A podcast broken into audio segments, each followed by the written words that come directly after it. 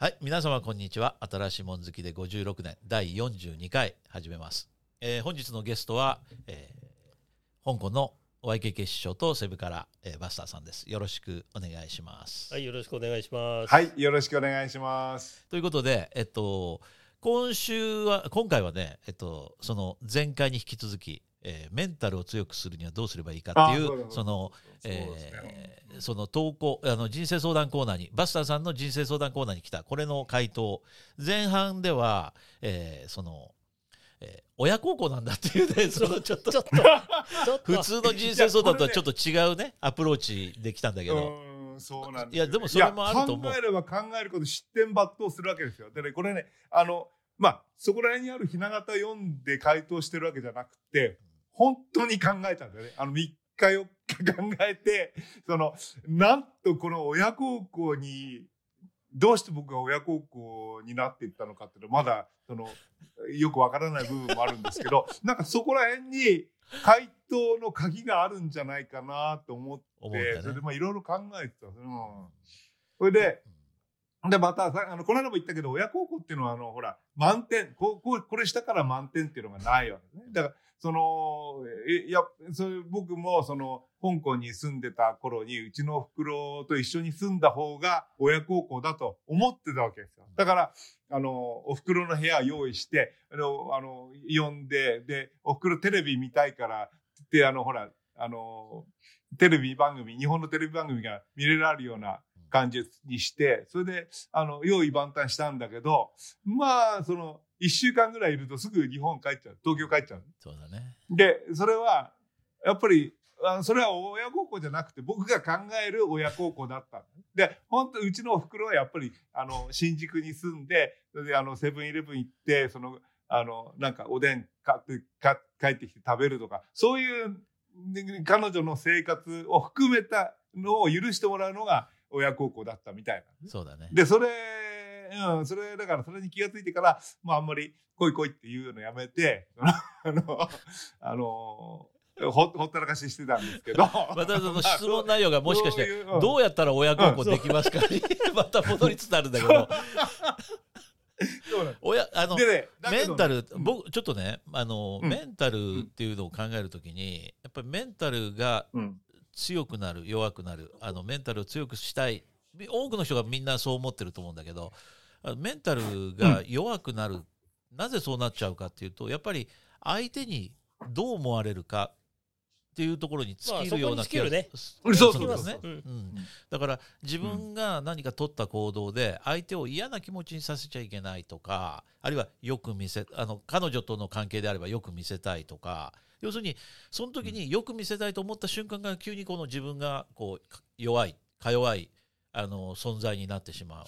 あるいはそのプレゼンをしようとした時にみんなに俺はすごいあのかっあの頭も良くて仕事もバリバリできるんだぞと思わせたいと思いながらプレゼンしようと思えば、そこそこで急にその、えーヘマができないっていうことで、うん。メンタルがこう弱いメンタルが出てきてしまうっていううん。要するに常に相手にどう思われたいかがそのメンタルを弱くするその部分だとは思うんですよね。だから、うん逆に言えばその相手にどう思われたっていいんだよっていうことを逆説で言えば思うことができればあの必然的にメンタルは強いことと同じことにはなるとあ思のーうんですね。そうそうそうそう。その通りですよ。その通りですよ。だから、あのね母親の、うん、その母親の話を持って出たっていうのは、やっぱりその、すあの一番の基本になるものっていうのは母親から、普通はね、母親に育てられるわけだから、その母親からの、母親の期待を裏切っちゃいけない。裏切ることは母親に恥をかかせることなんだ。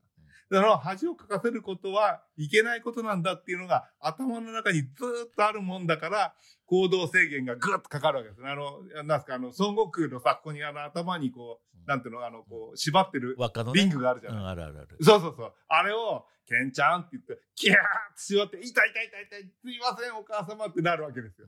でそれをさせないために、なんとかその、あの、お母様の、その、機嫌を損ねないようにするっていうことをずーっとやろうやろうと思って結局できないんだけど。ね。うん。それが恥をかくというもののベースになってるような気がする。ここまで間違ってるかね、俺。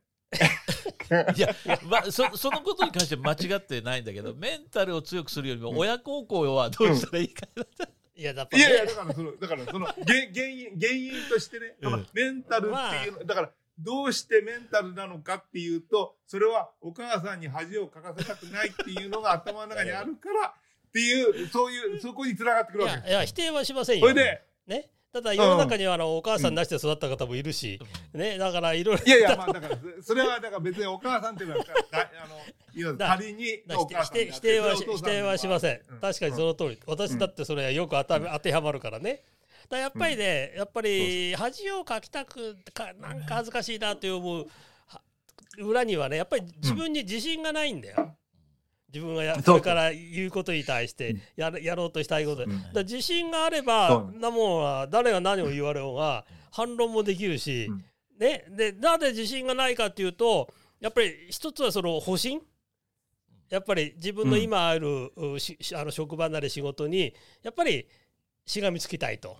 ね、なんかこんなこと言ってみんなが疎まれてクビにでもなったら大変だとかね。そういうことになっちゃうと思うんだね。だからやっぱり自分に自信を持つ。ね。これはやっぱ大事だと思うだからそのただそう言われても一石一鳥一日でその自信を持てったって、はい、今日から自信持ちますっていうのはうんだからこれはねどうどういどうしてそれになるかとやっぱりねやっぱり僕はあの、ね、年齢を重ねることだと思うのよ。うん。年齢を重ねるっていうことはもう確かにそういろいろんな経験を積んでってそこで自分でいろんなことを判断できるようになるっていうことがあのこの年を重ねるってことみたいだから。いやいやいやいやちょっといや、待ってください。それはね、それね、うんちょっとそれ、年を重ねるっていうことはもちろんそうなんだけど、その、要するに時間をかけて、その、自分の経験値を積んでいくわけですよね。うんだけど、この経験値を積むのが怖いわけですよ。だって、これ、経験値積めなかったらどうしようとかさ、余計なこと考えるわけですよ。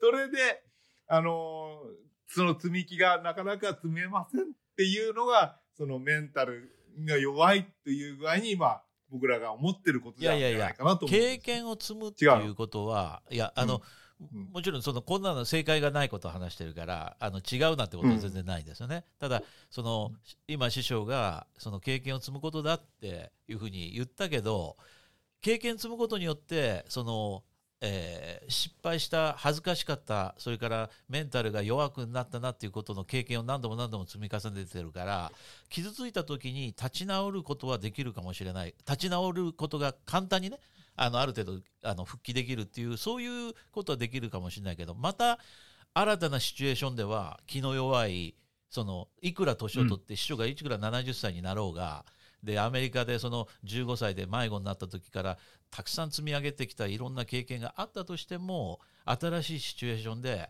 新しい人と対峙した時には弱い自分が出てしまうことっていうのはあるように思うんですよね。それは師匠そうそうリセットされちゃうそうやっぱりうんその対人関係とかあるシチュエーションで完全リセットされちゃう気がするんですよ。で。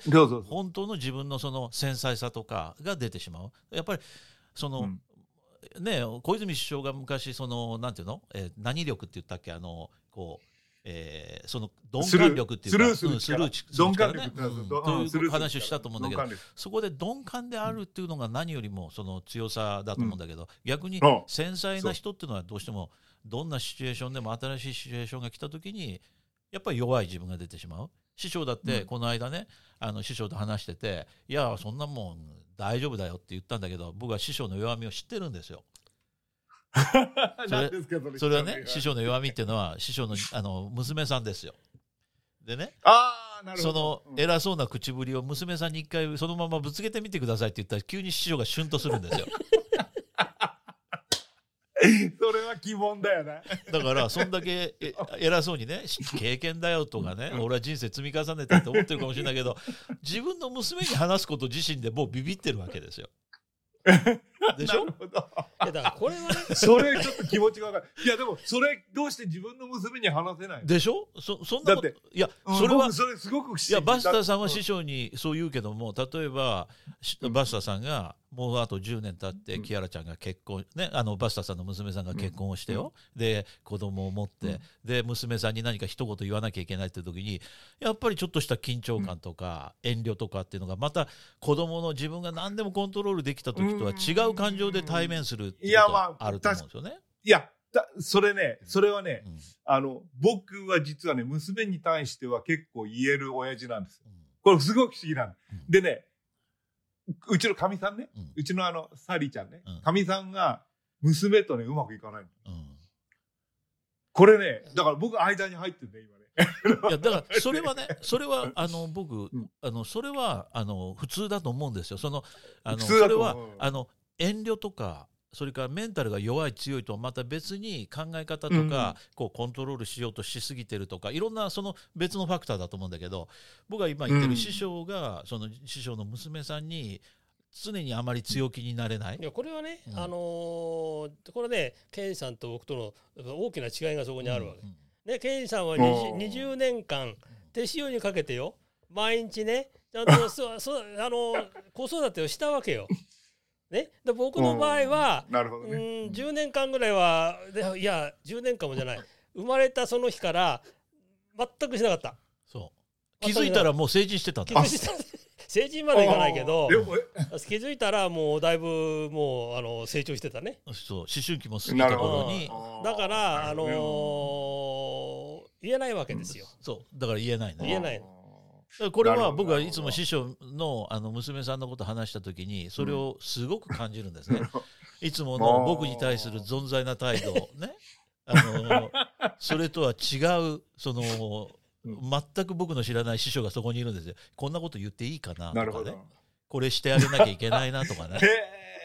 いや、それちょっとびっくりしたつまり同じ人間。も全然メンタルの強さっていうのはうんシチュエーションと対人によって絶対変わるわけですよ違う。それが師匠はそんなことないって言ってたんだけど、このあのあの例を出した瞬間に師匠が黙りましたからね そういやそうだなって そういや、そうだ。た確かにそうだ。なるほどだ。からこれはだだから結局ねだだどうしてそういうことだってうちはあの娘に対してねやっぱり偉そうなことを言ってもねその説得力がないわけですよ。ね、娘のせ成長してきた家庭に対して何にもほとんどしてなかったのが何を言ったってねうん。これやっぱ説得力ないですよ。ねね。せ世間一般のことを言ったってダメ。だからねやっぱり言わない。言えないっていうのが正しいかな。だからね一度もどねなるほど。一度も例えばうちの娘 あまあ大体普通親が子供のことを言うと「お前」とか言うじゃないですか。言えないんだよこれ「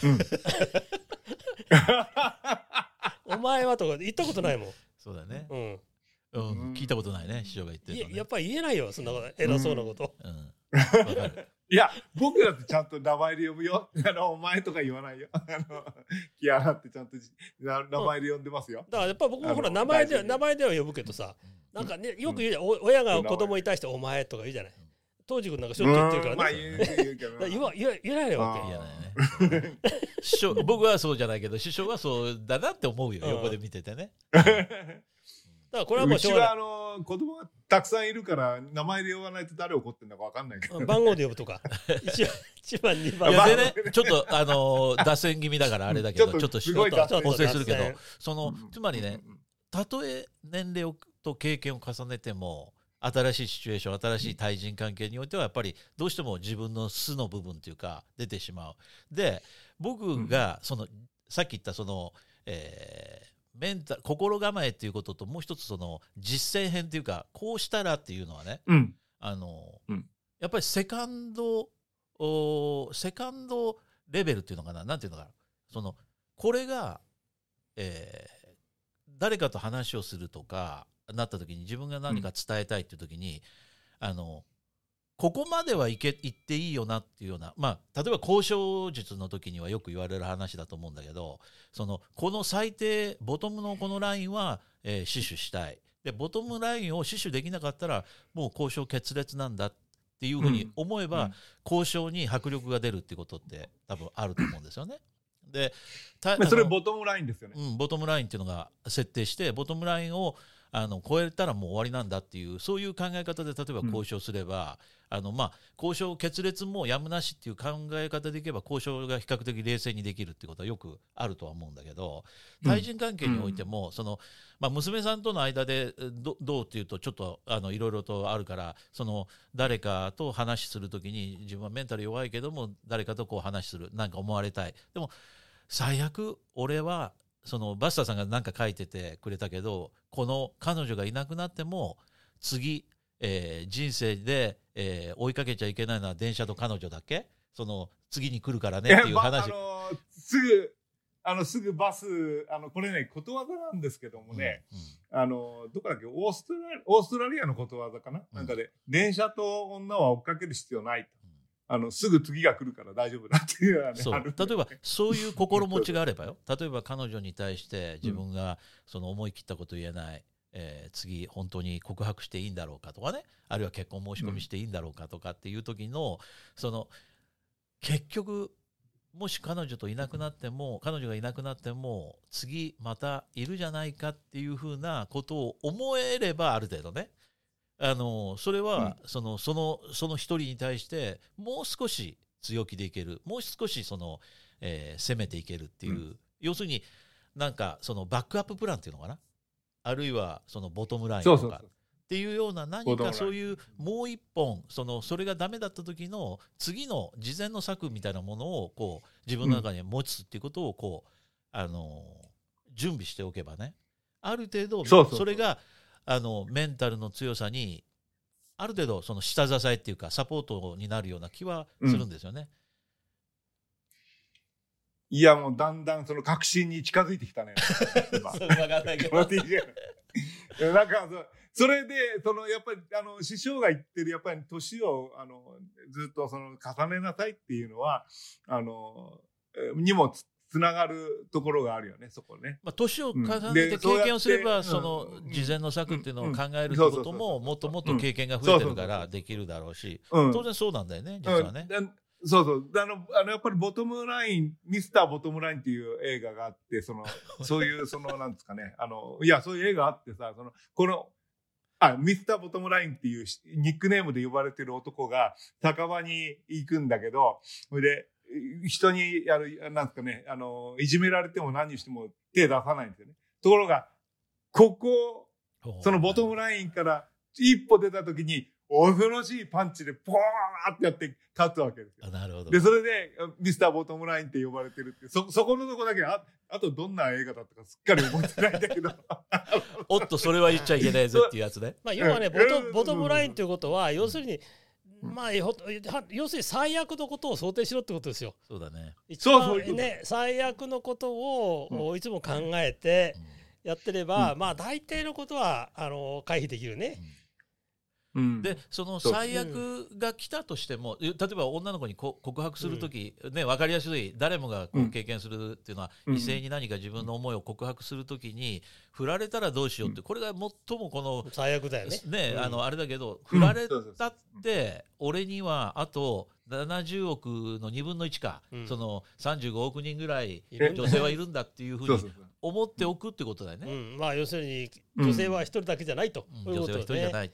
でもまあ、うん惚れたそれな周りが見えなくなっちゃってるからねそうそうそうその場合はねそんな簡単じゃないまあ簡単に思えないよ。それはね、あの、やっぱりね、あのーステップバイステップ方式っていうのを私考えましたよその、その場合についてはですね そ。の場合にそれはやっぱりこう、まず一緒に、あの、会話をする、コーヒー飲む。ここら辺は別にいいじゃない。友達なんだからさ、まだ。でしょ？で、だんだんだんだんその映画に行くと、その辺ぐらいから、あの、ちょっと、あうこの人は特別な関係になってくれそうかな、ぐらいは思うわけですよ。で、ちょっとなんか、えー間違ったのを装って、手かなんかこう、ちょっと触って、実に何も言わなかったら、ちょっと強めに握ったりだけ、そういうのをずーっとこう続けるわけですよ。で、そのうちに、あの、彼女を家に送って帰った時に、その、えーほっぺたあたりにチューぐらいして、それでも嫌って言わなかったら、次は耳の、耳たぶ噛んだりして、あ、それはちょっと先の話かんか。そういうで、だんだんだんだん、その、それをエスカレートしてって、それで彼女の心を、その、それ、それにはすっごい時間がかかると思うんですよ。で、時間がかかるんだけど、それをはしょっちゃいけない。ね。で、それで、どこれっかで、今、今、メンタルの話してます。それとも恋愛の、あの、進め方の話。いやこれはまあメメンタルと関係あるわけや傷つかない傷違う違う。関係ある。だから、関係ある。俺は傷つかないための、うん。傷つかない、自分がその、やよって言われないために、そのだんだんだんだんその薄皮を剥くようにこうアプローチするっていうのいやでもさが必要なんじゃないかいそのそれはもうその例えばデートに行って誘っ得て夜家まで送り届けるレベルまで来たらそのだいぶその、うん。それはメンタルあの普通になってますそうそうそう。それよりも最初に。一番最初にあのその人に対して連絡をするあの一番最初にその人に告白する時一緒にデートしてよっていう時に、それはね、それが一番メンタルのあれでしょ？それはですね、それはですね、私にお任せください。あの、あんまりね、電話したりなんか、電話したりなんかしちゃいけない。あのね、これね、今は一番便利なのは、あの、ほら、えー師匠にまた言うと怒られるんだけどな、メッセンジャーみたいな、テキストを送る。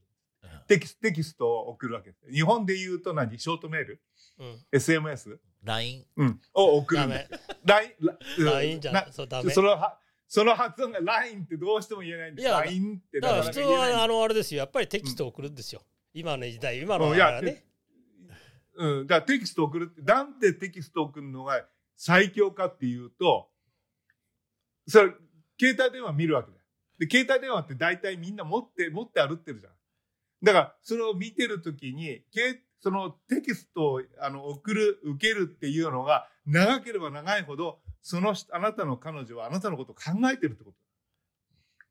ね、これテキスト打ってるときは、他のこと考えてないんだよ。あなたのことを考えてる。それで、その、その時に、ちょっと、お茶行きませんかとかね、あの、映画行きませんか。少しずつ少しずつっていうのが僕の、ねあの、読兵は急いじゃいけない。でてでテキストがいいっていうのは 日本でほら、うん。すぐメアドっていうじゃん。メールアドレス。必要ないんで。電話番号さえ分かれば送れるでしょ？電話番号さえ、そうそう。それがやっぱりテキストのあの SMS のいいとこだから、いやちょっと待ってください、うん。まず日本ではその電話番号を聞くね。それからその LINE の ID を聞く、LINE の交換をするっていう、そうそう。そこがまずうん。一番その大きな大きなハードルでしょそう。そうそう。そうなの？でそのそれはそう、あのー。それはそう。その例えば昔のその師匠だって昔のこと考えてください。その彼女の電話番号を聞くとかさ。そこが一番そのあのハードルが高いいや昔はねもうもう半世紀も半世紀以上前だけどね、やっぱりあのーやっぱりデートするなんか大変なんだよ。うん大変でしょ？大変なんだよ。まずねあのー大体そういうのってほら学校のクラスであの知り合ったとかそういう女性なんだよ。でそれで話してるうちになんとなくいろんなこと話していやちょっとデートに誘おうかなっていうとこになってまずその電話番号聞いたりしても今みたいにほら電話したら彼女が出るっていうわけじゃないからね。必ず誰か両親が出るわけで。で両親が出て実はこれこれこうであこうだからってその説明するのがまず大変、うん。ねでそれで OK それ嫌だね。そうれ嫌なんだまずそっからだからね。今だったら直接携帯電話でつながったり、テキストなりなんか送って直接お花相手にコンタクトできるじゃない。昔違うんだから、だからそこ、うん。そその今のメンタルの話で言えば、そのもうで LINE なり何なりの交換をしてそのテキストのメッセージをやり合える状態になってくるもう OK だよ。とだいぶもう OK ですよね。うん。一番最初にそのあの好いや、きな人ができだからうん、それはね、うん。それはね、あの、あの、TJ さんが昔やってたように、あの、あの昔ザウルスとかさ、ポケットザウルスとかあったじゃない。だから、あの、今で言うとこの、もう電子手帳って言わないよね。今は、だから携帯電話持ってって、うん、その、メッセンジャー君使ってる？って、ちょっと僕使い方わかんないんだけどさ、教えてくれないって言って、あの、それを理由に、その、電話番号を聞くっていうのが今のパターンじゃないかと思うんですけどね。そうだね。そういうあの、今だともうみんなが iPhone 持ってて それからみんなが LINE を使ってるからなん何にも、LINE うん、珍しさ物珍しさがないけどやっぱりそこで、あの物珍しい何かを持っててえーそんなのあるの？っていうのから電話番号を聞き出すっていうのは一つの方法だよね。うん。これでこんなことできるんだよとっていうのはあちょっとメッセージ送ってあげるよって言って送って、そしたらもうそれを電話番号ゲットしてることだからね。うん、そそうそうそうそうそう。そう。う。そね、ちょっと、あの、写真パシャって撮って、そうそう君これちょっと送りたいんだけどって。あ、エアドロップ僕使えないんだよねって、そこら辺よく覚えておかなきゃいけない。うんエアドロップってあの、携帯電話番号ダメだから。あ のそうそうそうそうまあいろいろあのそそういうあありますけど。そういうあの、あのー隠し、うん隠し道具って、なんていうのかな、七つ道具っていうか、飛び道具っていうか、そういうので勝負するのもあるね。確かに、ね。だから今流で言うとこのチートでしょ。チート。チートね。うんいや、それでね、ちょっとね、あの、ごめん、あのーすごい脱線したんだけど、やっぱりその、あの、語いや源、あの、用脱線、脱線で、ちょっとで脱線で思い出したんだよ。うん。あの、この間ね、あの、コメントをいただいてね、あの、オーストラリアから鈴木さんっていう鈴木ローさんっていう人から、あのコメントうん前のあれに30分に分けるっていうのはどうですか、意見あったらくださいねっていうあれを書いたら、そこにあのコメントいただいてね YouTube の下におおはいいやもうあの第1回から全て聞いておりますと最初から最後まで。すごい。ありがとう素晴らございます。しい。ねで3人の脱線がそれもまた楽しいからあの 1, 時 1時間でも短いっていうふうに言ってくださってる人もいたんだよ。あいやー嬉しい素晴らねい。やもうそれいやもうあ来来週ダメだよあんまりそう脱線ししちゃうで ももうすいませんですね。でも脱線面白いんだよね。うん。本当にって言うと。だけどオーストラリアっていうとほら、うん、オーストラリアで思い出したけどあのー僕昔オーストラリアいたんだけど知ってるそれ？知ってるよ。ね 知ってる。あの世界中知ってる。いや、それで、今回の、この、あの、やっぱりその、えーなんていうか、メンタルを強くするために、その、さっきも言ったように、あの、いろいろ、母親を大事にしなきゃいけないとか、いろいろ言ってたじゃないですか。あの、お母さんを大事にしようと、親孝行しようって。それで、ジャッキー・チャンっていう、あの、香港の映画スターいるじゃない？日本的に言うとでジャッキー・チェンかな？ジャッキー・チェンの方？あ、ジャッキー・チェンだ。あのジャッキー・チェーの方ね関東語だとちゃんいやいや、チャンさんうん、ジャッキー・チェン。うん、ジャッキー、日本的にはチェンだね。うん、そうそうそう。ああ、ジャッキー・チェーンね。うんごめんなさい。うん。うんあの、その、その人。その人はもうすごく有名になってお金持ちになったじゃない。はいはい。だけど、お母さんはオーストラリアに住んでて、で、うん。オーストラリアで、さ、あの、なんかその、えー、皿洗いみたいな仕事をや、あの、やってたん。でそれで、あの、ジャッキーさんは結構それについて言われたんだって。その、その、あんたね、あんなお金がたくさん余ってる、余ってるわけなんだから、その、お母さん、年老いた、あの、お母さんをそんな、あの、ことやっちゃいけないよって、あの、もっと楽させてあげなさいよっていうのはみんなが言ったんだ。だけど、あの、まあ、あの、ジャッキーさんはそれを、あの、まあ、イグノアし何も、その、えーどうすることもなく、無視と、まあ、ちょっと無視した。うんそうそうそう、あの、は、恥ずかしい。あの、恥ずかしいって思わなかったわけね。でも自分の母親が、その、皿洗いしてるってことは、あの、全然その気にしなかったわけです。で、ここで、その大多数の人は、なんでよって思うんだけど、実はお母さんの幸せっていうのは、本当の幸せっていうのは何なのかってことを考えると、あの、そこに、あの、皿を洗いに行くのは、まあ、あんな楽しくないかもわかんないけど、その皿を洗ってるところの一緒に働いてる職場の人とのお話であったりとか、いろんなことがあって、で、それで、あの、自分の幸せっていうのはそこにあるわけ。あの、うちのお袋が、あの、あの近、近場のね、新宿のあの、ちっちゃいアパートから、こう、えーセブンイレブンまで歩って、あの、おでんを買いに行ったりなんかするっていう、それも一つの幸せなんだ。で、それができるってことが幸せで、何も家族が一緒に住むってことが幸せなんじゃないっていうのは、あの、僕はそういう感じで取ったんですよ、この話をね。それで、まあ結論から言うと、結論ってのはおかしいんだけど、その、あのな、まあその、わあのあれとはちょっと結構はず外れちゃうんだけど、人に無理強いをしちゃいけないなって僕は思ったわけ、そこで。うちのお袋を、その、香港に、あの、連れてきて飼い殺しにしちゃいけないなっていうふうに僕は思ったわけです。だから、まあそういうことで、その、自分の、その、あ人の評価っていうのは、あの、必ずしも合ってるわけじゃないなっていうことだから、人が言ってることっていうのは、大体ここにも、なんでその話をしたかって言ったら、大体人の言ってることなんていうのは、大体見当が外れてるわけだから、そんなことを、あの、真に受けて、恥をかいたと思っちゃいけませんよっていう意味で、僕はこの話をしたかったんですよね。うんだから基本的にはあのじ自分に自信を持ちなさいってことですよ。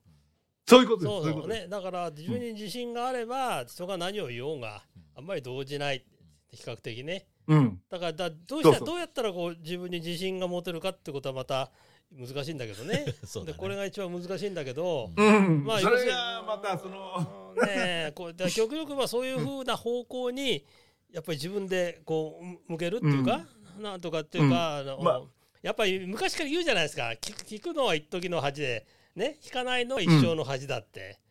だから何でもこうこう聞いてみる分かんなかったら聞くとかね。いやまあ、だけどね、人に聞くと、やっぱりそれが頭の中に残っちゃうから、俺はここで、そんな話は聞くなって、人の話なんか聞かないでいいって、自分が全てだと思えって。I am first だってあなんかドラドナルド・トランプが言ってたよね。アメリカファーストって言ってたよね。ね、だからそれは、ね俺ファースト。それはだから現在の私なのよ。ね。そうそうそう。俺ファーストで言いたい。だから現在私はまさにそれなんだけど。いやいや。うん。まあ俺俺が正しいねそう、ただ僕らしょっちゅうそう思ってるからね。うん。TJ が何をう天上天がバジ豆腐。そうそう。やっぱりその人の意見は聞くんじゃないっていうのがメンタル強くなるいやそれは一つの方法なんじそゃない？れはそうだよ。もまあそれはうメンタル強い。もうそうそう。うん。でも自分を自信を持って自分が絶対だと。そう。あんまりそう。過信しちゃいけ思ないけど。いましょうそれがも過信しちゃいけないけういやどもう。もうないやいやもう過信ね師匠で過信していいよ過信していいの？もう。あのもう。六65歳過ぎたら過信していいと思うんだよ俺もう過信してるもんだからだから過信だから65で過信したらもう選挙権はいらない。そうそう。これだ。そうそうそうそう、ね。そうそうそう。もうね返納しましょう。選挙権返納。しますから65になったら返納してください。返納。したら、もうそれ、あの、ニューライセンスで、自信持っていいライセンス、そう。ここに、自信、私自信あります。うん。自信家ですっていう、めあの、ここにステッカーをおでこに貼りなさいと。もうむちゃくちゃな話になってきましたけど。も。まず自信を持まあでも自信を持つっていうのは悪いことじゃない、悪いことじゃないよ。いやそりゃそう。うん。それがそれができないからみんな困ってんだよね。うん、やっぱり僕らってやっぱりねトランプ信奉者ですから今でもね。うん。そうだね。2024年はトトラランプ。ンプさんいいよね。うん。はい。怖いな、なんかちょっと。いやこれ今日のやつはこれ 人生相談への回答できてますでしょうか？うん、やっぱり自信を持つ。いや、だから自信を持ちましょう。最終的にはそのさらにそのだ最もまとめっていうのは親孝行しろと母親孝行しろとそういうことですか？んそういうことですね。そう。なんかちょっとあの最あ初のえー親まずね、親孝行をして、あのー墓参り行きましょう。そう。だから今ね その一番のねあもう悪夢のあれなのよ、お墓参りができねえんで今。毎,、まあ、今毎月そうそうそう言ってたのがねそう。今できなくなっちゃったそれで、墓参り行くと自信が持てるんだよね。いや、言うでしょ。いやでいや自信こういうことがまあ自信というよりもねそうだね自信だね、うん。ちゃんと自分はこううん。やってるんだと、なるほね。どそうそうそう。そこねそこにあるあるあるある。うん。これしかし女性が聞いたらどう思うんだろうね。女性と男性はやっぱり違う。やっぱり女性だって行くんじゃない？お墓参りは。いやお構いであると思うけどその母親に対しての気持ちってやっぱり男性とかなり違うと思ううんわかんないねこれは。多分ね。うん。いや、そこら辺はね、女性じゃないからね、わかんない。分かんないけどね。俺たちは女性じゃないからわかんない。だからそれはもう女性のリスナーの方、あ、あの、藤子ちゃんにぜひそうだ聞いてみたい。ねまた誰かねコメントで教えてもらえばうん。ねあの参考になりますね。そうやっぱりねやっぱり母親絶対だね、いややっぱりほらよく男はマザコン結局はマザコンだって言われる感じがよく二人に出てたね。うん、やっぱり父親は、そうそうまあ、早く早くして亡くなったってこともあるけど、うん。やっぱりほとんど口聞いたことないもんね、うん。怒られたことも記憶にあるの3回ぐらいでね、うん。あとほとんど、ないんだよね。うん、ない。それで、うん。おこれ俺はそ息子を信用するなんて絶対あれ嘘だと思うね仕方なく言ったんだよきっと、ね。このバカど息子はこのバカ息子はどうしてもしょうがないから、まあ、そういうことしとこうということで。ああそんなもんだよいや今日とということですごくいいまとまった え？まとまりましたね。まとまりましたか？うんはい。あのご質問いただいた方これで回答になったでしょうか？またあのなってないと思うけど。なってなかったらなってないという。少しでもねこう、うん。あんなバカどもがあんなこと言ってたっていうぐらい考え思っていただければそれでもう成功ですよ。そこでそのそこまでの自信持って言えるっていうのはやっぱり師匠のメンタルの強さね。そうやっぱりこれ自信だね。僕だってここまで言って1時間もこんなね30分2回こんな話したけどこれおなってるかなって言ってこうもういきなりもう心の中がこう、うん。もやもやしてる？いやもう、僕はもう、その、あの、お墓参り行けばね、おあの、ご両親亡くなってる場合でもお墓参り行けば、そこがインターフェースになってて、ちゃんとつ伝わりますから、大丈夫です。その通りえです。え、あのもう、ねはいそれがに自分で、自分のことを信じましょう。そう。なるほど。自分を信じるて者は救われるということ。です。はい。自分を。信じて親孝行しましょうっていう、はい。これが回答ですね、はい。今回の。そういうことです。はい、回答でまとまりました。はい。まとまりました。今日はどうもありがとうございました。あのお二人ありがとうございました、そしてあのありがとうございました。えー最後まで聞いていただけてる方、まあ、本当にありがとうございます。ありがとうございます。またあもうのオーストラ次回も。オーストラリアに向けて足向けて寝ちゃいけない。寝ちゃいけない。あのだから北枕でお願いしますよ日本人の場合はい、北村ですね。なるほど。はい。はい。あの、わかりました。南は足向けちゃいけないからね。わかりました。だから北枕で。ははいわかりました。い。どうも、そういうことで、はいありがとうございましたあ。りがとうございました。はい、ありがとうございました。どうも失礼します。はい